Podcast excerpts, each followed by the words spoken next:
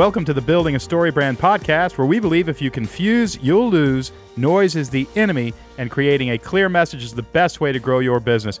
I'm your host, Donald Miller. I'm joined by my co host, JJ Peterson. Hi, JJ. Hello, Don. JJ, today we're talking about one of my favorite topics planning. Yes. I love planning. I know you do. I became a planner when I discovered it is a secret superpower. oh, yeah? It is a secret superpower that will make you more money. It will grow your company. It Yeah. will give you better relationships. Literally just planning. What is it that Abraham Lincoln said? If I had to chop down a tree, I'd spend 18 hours sharpening my axe and an hour chopping the Yeah, tree. or yeah. like. I think it was George, George Washington. Washington. Yeah, I was going to say, not quite Abraham Lincoln, but yes. Yeah. And today we get to talk to one of the best planning guys in the business, Yeah. Michael Hyatt. yeah. And I'm a little envious because if I could clone myself, I would also have a company that just helps people plan. Yeah. I kind of play off a little bit of sometimes like where I'm not a huge planner and all this stuff because we talk about like You do. You joke about that, but it's actually not true. I mean, when I was trying to pass my PhD exams, Uh-huh. my comprehensive exams, there was a whole kind of weird thing that happened. And they essentially said, you have 30 days. In 30 days, you have to take your exams, is when they finally approved me to be able to do it. And I knew that in order to pass those exams, because most people take about six months to a year to study for them, and I had 30 days the only way that I was going to be able to pass those exams is if I planned every single day meticulously. So I had not just every weekday, but every weekend planned for exactly what I needed to study, exactly how many hours I need to put in, what books I needed to study during those times, what notes I needed to review, what things I needed to write even down to my rest, even my days of rest, I had to have certain days that I had built in. And I was able to stick to that plan and follow it and pass my exams. It programs your brain. and it's the only way I could have done it. There's the something eerie and weird about it. Here's the best planning story from my personal life that really sold me on this. Yeah. I graduated high school a little early, so I graduated when I was 17. And some youth leader came to town and he gave a speech and he said, Here's what you do get a piece of paper, write a letter to somebody else here in the youth group. I think we drew names out of hats. Yeah. And tell them what you want to do with your life. But I thought life pretty much ended at 35. Yeah. So, so I literally started by the time I turned 35. Sandy, it was my friend's girlfriend who I drew her name. Yeah. By the time I turned 35, now I grew up in Texas, Yeah. so you know this. Had never been much out of Texas, really. I mean, Yeah. we went up to Oklahoma, but that's it. You know, oh no, we went to Disney World, we went to Florida, yeah. but you know, stayed in the South. It is so hot in Houston Yes. that I thought I want to move as far north as I can and stay in America. And I thought the most northern state is Oregon. That's what you thought at the time. I didn't take. I took economics instead of geography. You could choose between economics or geography, so uh-huh. I just didn't know where anything mm-hmm. was mm-hmm. my whole youth. Yes. So, so I wrote to Sandy. I want to live in Oregon Uh-huh. by the time I'm 35. I want to be a New York Times best-selling author, and I uh-huh. want to be a millionaire. I'm not kidding. I wrote all that. That is amazing. I gave it to Sandy. Yeah. And I never thought about that letter again. Yeah. And when I was 36 or so, Sandy called me and said, Hey, Don, you won't believe this. I was rummaging up in our attic. You know, she's married with kids and Yeah, yeah. she's moving. And I went through some old letters. Can I read you what you wrote me Shut when up. we were Shut seniors in high school? JJ, she called me. I lived in Oregon. Yeah. I was a New York Times best-selling author. Now, I was poor until Blue Like Jazz hit. Yeah, yeah. So please don't. this is the part that was some sort of mysterious thing because Yeah. no writer gets rich. Yeah. Yeah. Yeah. But for some reason, that book took off, and I was squeaked by that. If you really looked at, well, if you talked about the value of this contract and the equity he has on this small farmhouse, somehow I, I was a millionaire, and it was shocking to me. And I, I'd been a planner kind of since then, but that sold it. I mean, Yeah. that literally, I just thought it was magical. It's like if you write it down Yeah. and give it to Sandy, it's going to happen. It's gonna happen, every yeah. year. I just email her another letter. you know, and so there's something really magical about it. And it's true. You know, I did the storyline workshop for so long, and my goal with the storyline workshop was to take people through logotherapy. Logotherapy is Viktor Frankl's philosophy that everybody really wants in order to be healthy. They need a sense of meaning. Yeah. And the way he had this practical prescription on how you actually get a sense of meaning. Do meaningful work, create a project that is meaningful, and work on it Yeah. and then do that with a community of friends Mm-hmm. and then take any amount of suffering that you have to experience and find something positive about it. Yeah. That's it. Yeah. He took suicidal patients through that in Vienna post Holocaust. Yeah. And in contention of Sigmund Freud, who said life is about pleasure. Yeah. He said, no, it's about meaning. And when you can't find meaning, you dull yourself with pleasure. Yeah. And not a single patient committed suicide under his watch. And th- their problem in the hospital system that he was dealing with was suicide. Yeah. And I just thought this is more than just a magical formula for becoming successful. It's actually a healthy life. Yeah. And if I don't have something, here's me just personally. Yeah. If I don't have a goal mm-hmm. that I'm heading toward, I don't really care what the goal is. Yeah. If I don't have a goal that I'm heading toward, I get not depressed, but I fall into what Abraham Maslow would call a narrative void. Yep. Life doesn't have meaning anymore. Mm-hmm. And who knew that like seeking meaning wasn't about some great spiritual experience or doing peyote out in the desert with some Native Americans. But it was just very, very helpful for me when I no longer had time to contemplate the meaning of the universe. When I had time mm. to contemplate the meaning of the universe, I found myself struggling with depression. When I just tried to write a book and get it done on time, Yeah. I didn't. There's a real benefit to being distracted by something positive, by something really beautiful that you're trying to create. And having it have a focus. And, you know, this is the climactic scene we're looking for. And when that scene is wrapped up, you got to sit down, you got to plan the next one. Yeah. And you have to be distracted by some kind of a goal. You know, I had this epiphany really this year of, you know, I used to weigh 387 pounds, you know, mm-hmm. and I've lost almost 200 of that. Still have 30 more to go. And it's just incredibly frustrating. You know, it's like, oh, this is driving me crazy. Yeah. I had this real epiphany of like, what a beautiful service that that challenge has given me in my life. Yeah. It gives me something to have to do. Yeah. You know what I mean? Yeah. And I just kind of went, oh, yeah, I wouldn't trade this for the world. Yeah. I have to lose 30 more pounds. That's awesome because I'm not bored. Yeah. I may be frustrated, Yeah. but I'm not, Not bored. bored. I have something to do. Yeah. And it's exciting. So I would clone myself and start a planning, planning workshop, company, but I can't beat Mike. No. He just has the best. He thinks about it so well. He reads everything. Yeah. He understands the way the brain works. And I think he's saving lives. I'm not Well, he's such a good that. guy too. He's such a like good he's human such being. good person. He's a great dad. He's got five daughters. Can you imagine? and a wife who still loves him. That's all I want for Betsy. It's like Yeah. 40 years in. I still like you. Yeah, yeah. We win. Yeah, I yeah, live yeah. one life. Give me a trophy. You know, he's that guy. And I'm not exaggerating. I think when you teach people to plan their lives, you save lives. Yep. And you save people from depression and all that kind of stuff. And thank God for guys like Mike. Anyway, I signed up for his November workshop. I don't think you can even get in. They haven't opened up registration for that yet because they're still filling the one coming up. Yeah. If you go to November, I'm not speaking, I'm not sharing, I'm sitting with you in the row and I'm planning my life right alongside you. And I wholeheartedly encourage you to sign up whenever he opens that thing up. The thing is called Full Focus Planner. It's at mm-hmm. fullfocusplanner.com. Anyway, you're going to get a lot of it for free right now. Yeah, yeah. And here is my conversation with Michael Hyatt.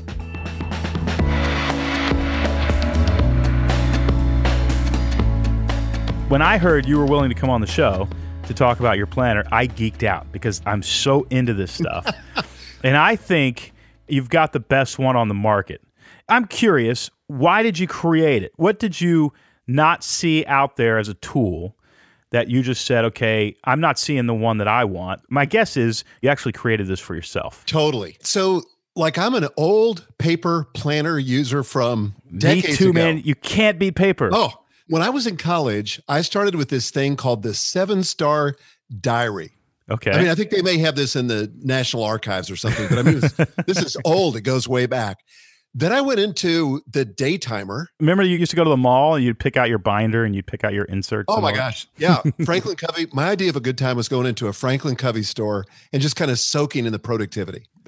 You know, finding new pages I'd never used. But you know, the thing about it is all those stores closed down over a decade ago because everybody moved to digital. Right. But here's the problem with digital it puts you into the most distracting situation possible. Yeah. You can't focus, you can't be productive. And believe me, I'm a super digital guy. I use, I've got three monitors in front of me right now, but I don't plan my priorities. I don't manage my day with a digital planner because it's just too crazy. And all the people that have used our planner have said that their productivity, their focus, their sense of accomplishment has risen exponentially by getting out of this kind of environment. So, to back to your question, that was all a preamble. back to your question, the reason I did this is when I looked at the paper planners that were out there and I ordered like 30 of them.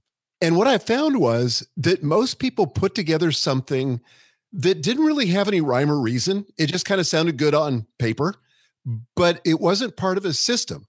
So I've got this goal achievement system called Your Best Year Ever, in a book by that title, as you know. Yep. Yep. And then I have a productivity course, which has been massively successful. And I've got a new book coming on that next year called Free to Focus, subtitled how to achieve more by doing less.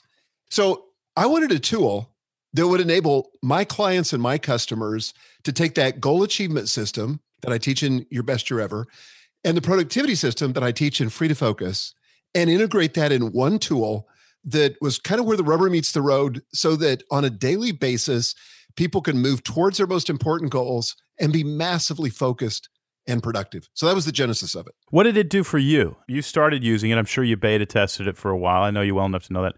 What happened in your life when you started actually writing this stuff? And I will add one thing that you left out on paper. You can see it. Yes. If it's in an app in my phone, I just don't tend to go into my apps and look that much. But if it's sitting on my desk in a physical piece of paper, I open it up and I fill it out and I review my goals and all that kind of stuff. You can see it. Yeah, and so that that happened to me too. We started doing some research. Joel Miller, who's on my team, you know Joel. Yep, yep. Joel's the head of my content team, and Joel is a massive researcher. He loves research and stuff. And so we started looking at what happens when you write things down, what happens to your brain, and how it increases retentiveness, how it increases your focus. And we read a book together called The Revenge of Analog. Have you read that? No, no, no, I haven't. That sounds great though. Basically, it talks about there's in the midst of all this digital revolution, there's been this revolution or return to analog based products, to whether it's vinyl when it comes to records or board games or paper. And of course, I come out of the publishing world and, you know, everybody thought 10 years ago that ebooks were going to totally destroy print books.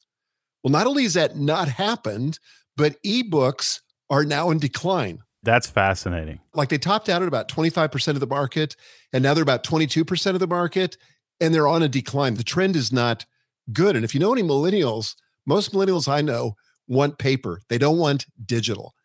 So, for all of us that started using this in my team, because we created the prototype, we started using it as a team, we gave each other feedback, we revised, we used it some more, we revised it. But all of us saw this huge increase in productivity. And Don, this was another important point much less overwhelm because I've got this concept that I'll talk about here in a minute called the daily big three. And when you can clear out the clutter and just focus on three and only three really important tasks for the day, all of a sudden you've created a game that you can win. Because most people wake up in the morning with a to do list, you know, there's 20 some odd items they know they're not going to win. They get up knowing that they're going to be defeated. They are not going to win this game. They go to bed at the end of the day, even if they've checked off 14 of those, still feeling like they lost the war.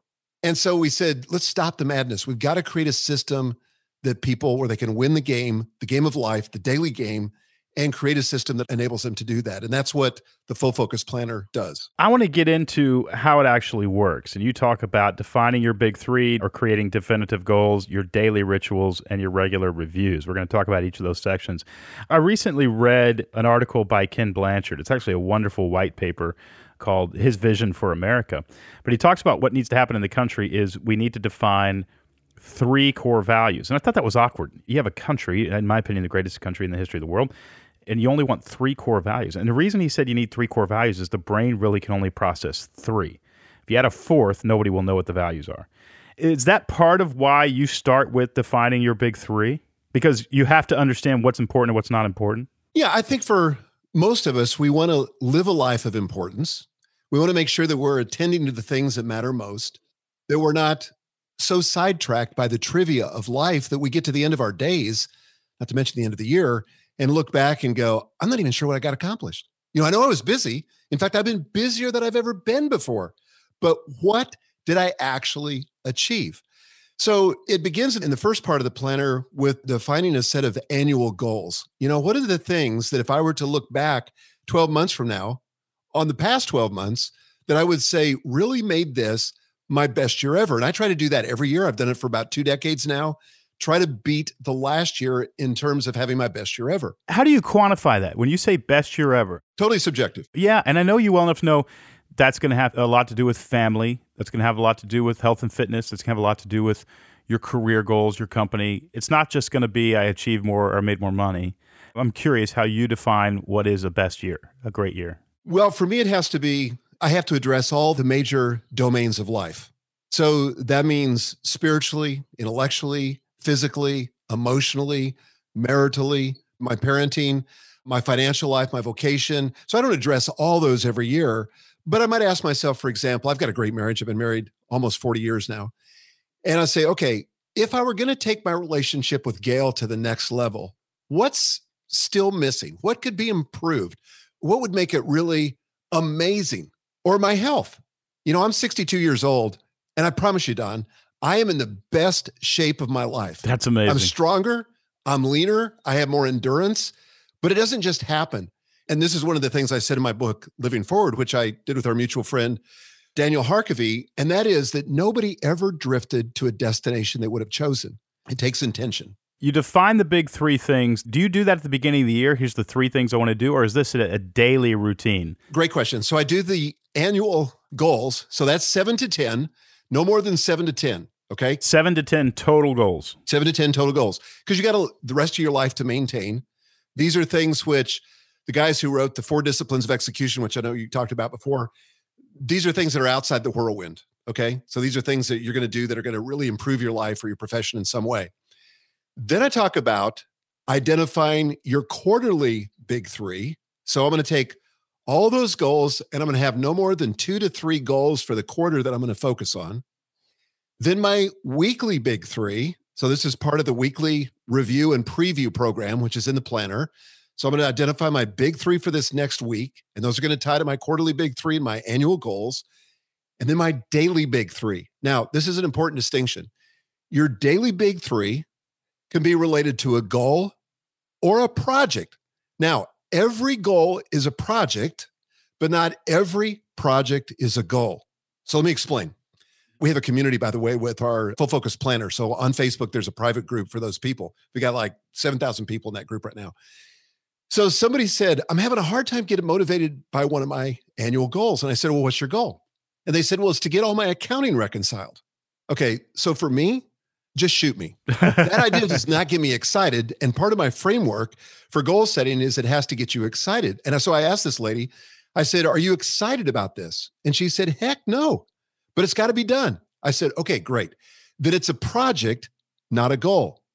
So on your daily big three, the only criteria is that it has to be important. It can be a project or a goal, but it has to be important. I have a place called Other Tasks, which is kind of the junk drawer for, you know, all the other tasks, all the other errands you have to run, things you have to delegate.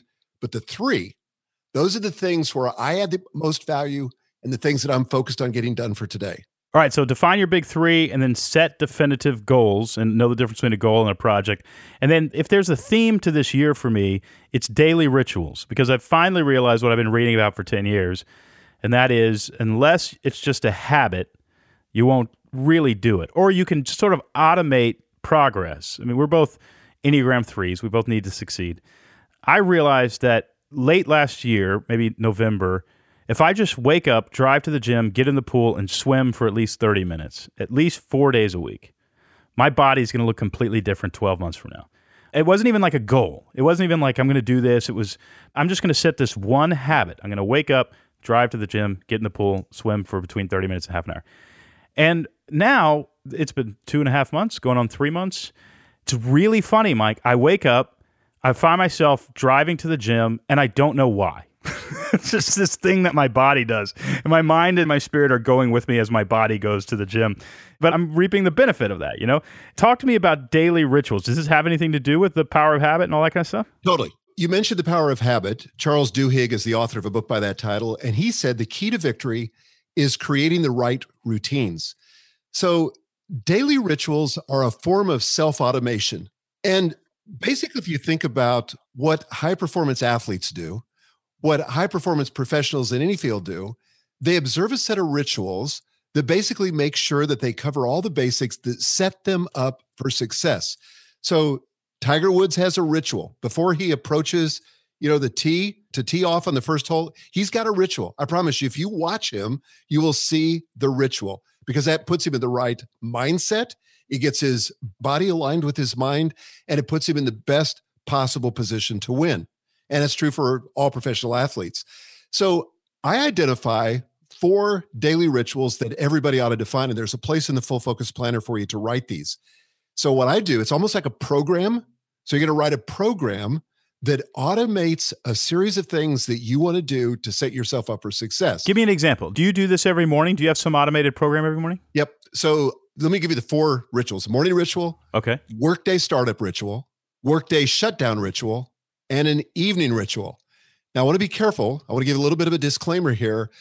My morning ritual is going to look very different from the mother of small children. You know, right. I, I've got discretionary time. She doesn't.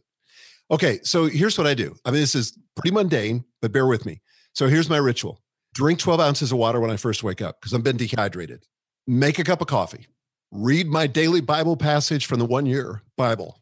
Pray, journal, fill out my daily page in my full focus planner, work out, eat breakfast, shower, dress. I follow that exact same order every day. I'm curious, how long does that take you? I think we're all wondering. Is that like an hour and a half? For me, and again, this includes eating breakfast, working out, showering, all that. It's three hours. So I get up at 5 a.m. I'm ready to go at 8. How long have you been doing that? Decades. Wow. You're one of the most productive people I know. It's really uncanny. You've been doing that for decades. It takes various forms at different times. I mean, I can tell you when we had small kids, because we have five daughters, and there was a point at which all of them, all five of them, were under the age of 10. So it was chaos. And in those days, honestly, if I could get in 20 or 30 minutes for my morning routine, that was a victory. So you've got to adjust it for your season of life. For a novice, I mean, you work with people who are just getting started in this all the time. How long would it take, do you think, for that to become automated for somebody? Here's the thing about habit goals, and I distinguish between achievement goals and habit goals. And a daily ritual could be looked at as a habit or a collection of habits most of us have heard somewhere that it takes 21 days to establish a habit. That's completely without merit. There is no research that substantiates that. All the research on goal achievement and habit formation says that it takes a minimum of 66 repetitions to form a habit. So I usually sh- shoot for 70 days. It can take as long as 120 days, but I think of it as achieved when it's been installed into my system and I no longer have to think about it. So for me, like for years, I hate to admit this, but for years I didn't floss, right? And then somebody said to me, you know, you don't have to floss except for the teeth that you want to keep. So I said, okay, that makes sense. So now I literally cannot go to bed. I don't care if it's one o'clock in the morning, I'm stumbling back to my hotel room and I've had a long work day. I will floss before I go to bed because it's an installed habit. My daily ritual is uh, the same thing. So I would say probably 70 days but you don't have to have 100% compliance. So I have something I call a compliance standard. And I think for most people, about 95%. So if I'm getting 95% of those 70 days, that's good. I don't have to restart. I'm good.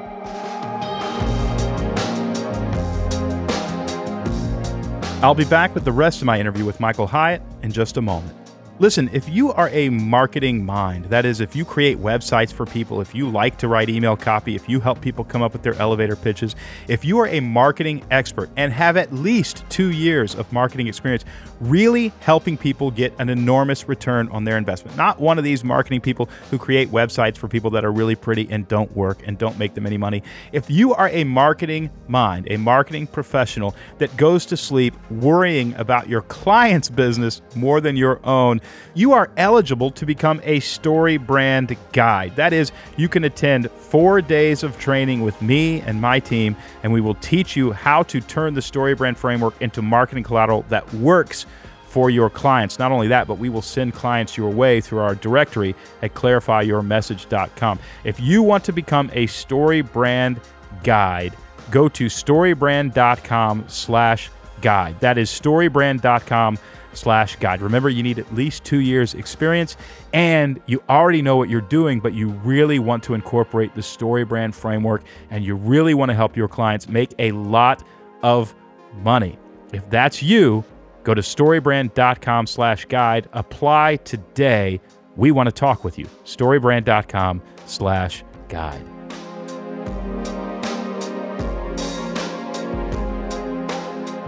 Regular reviews is the fourth part of this. You define your big three, you create your goals, you break these things down into daily rituals. We didn't even get into the workday ritual, the workday closing ritual, the evening ritual, but then regular reviews. How often are you reviewing and assessing your progress? In a sense, I kind of do this daily because I have to review what I accomplished the previous day. But this is kind of the fifth ritual, which is my weekly review. So I have four daily rituals, and then I have a weekly ritual, which I call my weekly review. I typically do it on Sunday night. Some people do it Friday afternoon, some people do it on Monday morning. But I go through a weekly review and a preview. So here's what I do when I'm doing that review I'm looking, first of all, what were my biggest wins for the last week? Now, as an Enneagram 3, you know this. Mm-hmm. We're achievers, right? Right. So we check something off the list and we're looking for the next thing. We don't even take time to celebrate it. And so the thing that, that the weekly review does is, is it forces me to just go back, reflect on what happened this past week. And I could focus on the losses, but I found it enormously helpful to focus on the wins because what that does, and I tend to be self critical too. So I, I would naturally go to where I didn't measure up, what I didn't accomplish. But the wins builds my confidence so that as I go into this planning and begin to think about next week, I've got the confidence and a sense of momentum to take on some big stuff for next week.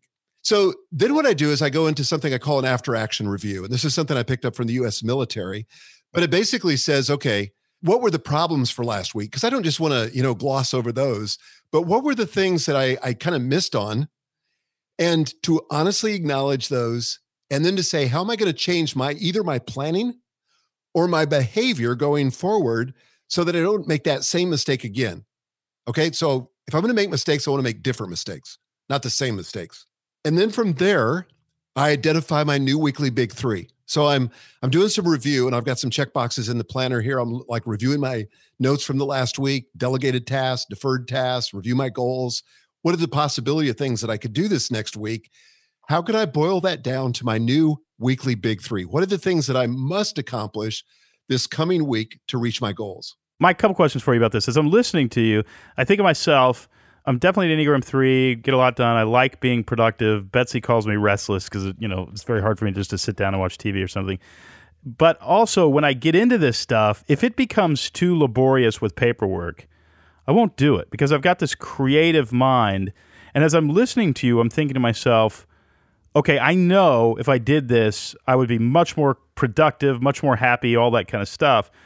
But sitting down at a regular day and time reviewing my goals, coming up with tomorrow's goals, you know, it doesn't feel like a creative personality is going to be able to do this. And I ask you that not to push back, but convince me that I can and I should because I want to. Yeah, well, I think it comes down to this. How much time does this really take? My weekly review takes less than 30 minutes. Me coming up with my big three for today takes less than five minutes. And usually you know them. You're literally just transplanting them from yesterday. Exactly. And the thing about it is, it's a very small investment for a very high return. Andy Andrews says about discipline, and I love this quote. He says, Discipline is this can you make yourself do something you don't want to do for the sake of something you really want to have? Hmm. so, what I really want to have is a productive life where I'm focusing on the stuff that matters most. What I really want to have is making progress towards my major goals. So I can make myself, and I'm kind of like you, I'm restless in that sense. I can force myself to sit down for 20 minutes to 30 minutes or five minutes a day as a matter of a habit and make sure that I'm planning. For those of us who know you personally, you're actually good at stopping and enjoying life. Because one thing that a productive personality can do, and I think the number of people who are still listening to this podcast are all productivity junkies. We want to get things done. You are good at taking sabbaticals. You're good at going on vacation. Do you and you know Gail ever fight where she wants you to be present and you're in your head trying to accomplish something? And how do you enjoy the fruits of your labors rather than just you know get caught up in them? Well, I think this is a huge problem for a lot of high achievers. And I can tell you this I screwed this up royally after we were first married. And really, when the girls were young, I was working all the time. I was never present. You know, I was always thinking about some deal I was trying to do. And before I got a handle on this, we didn't really have smartphones. So I wasn't checking my phone at the table. But I can promise you this my mind was somewhere else. And then I realized, I don't know what it was, maybe just kind of just the maturation process, but I realized this is not how I want to live. I want to be present. And then I started looking at the research that shows that the people that are the most productive, that accomplish the biggest, most important things, are people that take time to rest and rejuvenate. To go back to the world of professional athletes, you know, those people that are Olympians, people that are whose income depends upon how they perform on the field, those people are sleeping eight, nine, Yeah. ten hours, Yeah. right? Yeah. Those are people that are taking naps. Those are people that know how to turn it off. Even Winston Churchill, we've been doing some research for a project we're working on right now. Even in the midst of World War II, when he had so much pressure on him, he would take time for what? A nap every day. He was in the bathtub every day. By the way, I'm not recommending this as a regimen necessarily. and he would paint frequently, almost every week. And the research shows, uh, Joel and I were just looking at this over lunch. The research shows that you can't be more productive more than about 55 hours a week. You start regressing. You may be spending more time at the office, more time on your work, but you are not more productive. So, to kind of bring this down to where the rubber meets the road, the thing that's worked for me, Don, is setting hard boundaries. So, for me, at 6 p.m. every night, I don't care if my hair's on fire, I stop. And I've got this actually automated now so that in my office, the lights literally, they're automated. They turn off at 6 p.m. So it shuts down. So I'm standing here in the dark. So it's just a visual cue to me. Does your brain shut down now too? I mean, do you, you know, walk across the driveway there and go to the house and your mind's not on work? Well, I mean, it depends on what I'm working on. I mean, I that's an ongoing thing that I struggle with. But one of the things that I've found for really productive people is that if you don't plan your time off and if you don't have specific things that you're going to do in your time off, you're going to drift back to what's familiar, which is work. And so the secret to getting control of your weekend and having a meaningful weekend and really feeling rested and rejuvenated and connected to the people that you love the most is to actually fill those days with a plan. Now, maybe I'm going to take a nap at this time, or I'm going to go to dinner with this couple, or I'm going to go for a hike with my wife, or whatever it is. But for me as an achiever, I've got to have that actually as part of my plan for the weekend. Otherwise, I'm going to drift back into work. I follow these rules. I have these rules for rejuvenation, which is this. And it's basically four rules don't think about work, don't talk about work, don't read about work, and don't listen to podcasts about work. Yeah, that's tough. My wife told me it was actually this weekend. We were having lunch with a friend, and I didn't realize this. But when we were dating, I told her, I said, I don't do vacations. I just don't do them. The only vacation I'm going to do is if we're learning something, like if we're on an educational Yep. tour or something like that. I just don't do them. She said she almost didn't continue dating me. It was almost over at that point. she said she made it a decision she would slowly train me to do vacations. And we leave for Jamaica next week, and I'm telling you, I do vacations now. They're, they're Good for awesome. you. They're awesome. But it's still hard. It's still hard to because for a productivity junkie, what really what our core pain here is, we think if we don't succeed, something's wrong, right? Something's Right. wrong with us, or something's wrong with life, or we have to succeed. And I live in this existential battle of I have to succeed, but succeed for what? Succeed to enjoy life when, right? There's never enough. Anyway, I think there's a lot of people who identify with our conversation right now. Let me ask you this, Mike, because I know we don't have much more time. You know, we'll go to fullfocusplanner.com. We'll sign up for this thing. But what I really want is somebody to hold my hand to create and get me started, to create my first go round and get me started in the process. You have a way of doing that? Does your team provide anything that we can come together and do that? Like I didn't even put you up to this question. No, no, no. like I'm, I'm dead serious because uh, I, you know, I got to print a bunch of stuff out and watch some videos. I'm kind of like, man, I'd really just rather nail this, right? Just get it done in one thing. Okay, so there's a couple ways you can do it. Okay. First of all, this is the only planner that comes with coaching built in. So I've recorded a series of videos, one for each set of pages. They're like two to three minutes long. That walks you through that page, gives you the kind of the big why and how to fill it out. Now, in the addition of the planner that we're shipping for this coming fall, there's going to actually be a printed guidebook in there that's going to show you. And so some people learn better that way. But yes, we provide the coaching. Another thing you could do is come to the Free to Focus live conference, which we do. We're doing this spring. It's, I think it's in May, but you go to freetofocus.com. And that's a three day live workshop where we walk you through the whole process, all the rationale behind it Is that here in Nashville? here in Nashville. What are the dates on that? I don't know. It's in May, though. It's in May, but if you go to freetofocus.com, we're opening registration for the course. And one of the options is to take it live and people get on the wait list and then we'll notify them uh, when we're doing it. Mike, we didn't talk before. This is not an ad. You're not paying us anything. No. This is just how life saving I think this stuff is. Because, you know, everybody who knows me in any depth knows I love Viktor Frankl's logotherapy. I love it's that. completely changed my life. And one of the things he talks about is have a project, a meaningful project to work on, have some redeeming perspective on your suffering, and share your life with friends. And it's all stuff that a good planning system will do.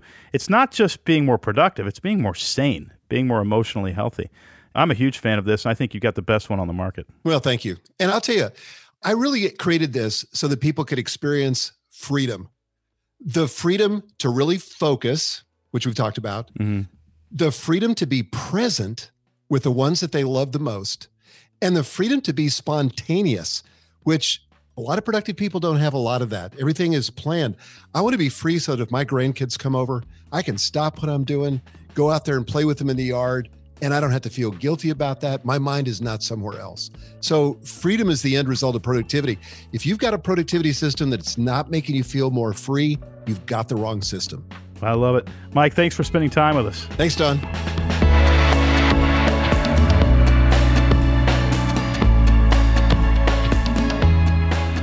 JJ, I love that. You want to go to the November workshop? I do actually. I think we need to get maybe some of our team. It's worth the expense. Yeah. And the planner itself is actually really cool yeah. too. You know what? Man, what a beautiful experience that's going to be. Yeah. This is not a deal. Michael has not given us any kind of association Kickback or, or anything, kickback yeah. or anything. I just think he's saving lives. And as we let Storyline go, which was so close to my heart, Yeah. I want to turn people on to somebody else who can help them create a plan. And Michael Hyatt, I think, is the best in the business. Go to fullfocusplanner.com. Next week, we have an incredible interview with Shannon Miles. Yes. Shannon Miles was a stay at home mom for a minute, then decided, I'm not going to quit my career. I'm going to go back to work. Cried herself to sleep every night because she missed her kids so much, and then realized there must be a third way. Yeah. And today, she is the co CEO of a company, makes millions of dollars, and doesn't sacrifice a minute with her kids. Yeah. She found a way to do it Yeah. and she's written a book about it. And they're one of our favorite couples, Brian and Shannon Miles. They run a company called Belay Solutions. Uh, they're great people. But if this is you or anybody you know who just cried yourself to sleep because you were away from your kids, but you still want the career, Yeah. Yeah. there's another way to do it. And Shannon talks about it. Here's a little, just a little teaser of my conversation with Shannon Miles. Harper was a baby and Rainey was, I guess, three. And at that point, I had bumped up my hours to 30 hours a week, still part time, but more than I had initially started with. And they were both in the car. Harper was losing his mind, like hmm. crying like crazy. I'm on a conference call Oh, for work, right? Yeah. And we're like in the Publix parking lot because I also need to go get groceries so that I can go home and make dinner. So I'm on this conference call. He's losing his mind. He starts making Rainy cry. She's like, I can't take this. I'm like, I can't really take it either. And I'm on mute, thanking God for the mute button. And the client goes, So, Shannon, what do you think? And I'm like, oh no. So I go off mute and I'm like, yeah, sounds good. I agree. Mute again. And I just, I just screamed. I was just like, I can't do this anymore. Yeah. And I realized in that moment, I wasn't giving my client my best. I obviously wasn't giving my kids my best. And I was unnecessarily stressing myself out. Right. Like I was physically a mess. And Yeah. so at that moment, something shifted in me, and I was like, no more kids around when I'm working. I either can't be on the call or I need to have childcare. You know, like I was trying to do too many things all at once, and mm. and that's what I mean about multitasking. You Yeah. really, and, and I'm a natural multitasker. You just there are times when you just need to just focus. That's going to be a good interview. Yeah. I mean, I know it is because I already did it. Yeah. Yeah. yeah. Uh, that's going to be fantastic. If you hey, if you know anybody, any moms who are missing their kids, have them listen. Have them listen next week. If you haven't subscribed to the Building a Story Brand podcast, do so now. Just go on to iTunes and subscribe. It'll come into your inbox free every week. We love delivering this podcast. Also, if you don't have my book, Building a Story Brand, grab it. You can grab it on Amazon.com. The book is Building a Story Brand. You can also get it for free if you sign up for Audible. Just go to audibletrial.com slash storybrand and you get to choose a free book. Choose Building a Story Brand. We get, I think we sell two Audible copies for every hardback. And Yeah. hardback is doing incredibly well. Yeah, yeah. But people are loving the audiobook. I recorded it myself in studio. And uh, So if you can't get enough of your voice on the podcast, right. get the voice. If you've listened to all 87 episodes of the podcast and you want more of me, either swing by the house where I can read to you in person or get the audiobook Yes. at audibletrial.com slash storybrand. JJ, another great interview. Can't wait for next week. Music from this episode is by Andrew Bell. You can listen to Andrew's new record, Dive Deep, on Spotify or iTunes today. Thanks as always for listening to the Building a Story Brand podcast, where we believe if you confuse, you'll lose. Noise is the enemy, and creating a clear message is the best way to grow your business.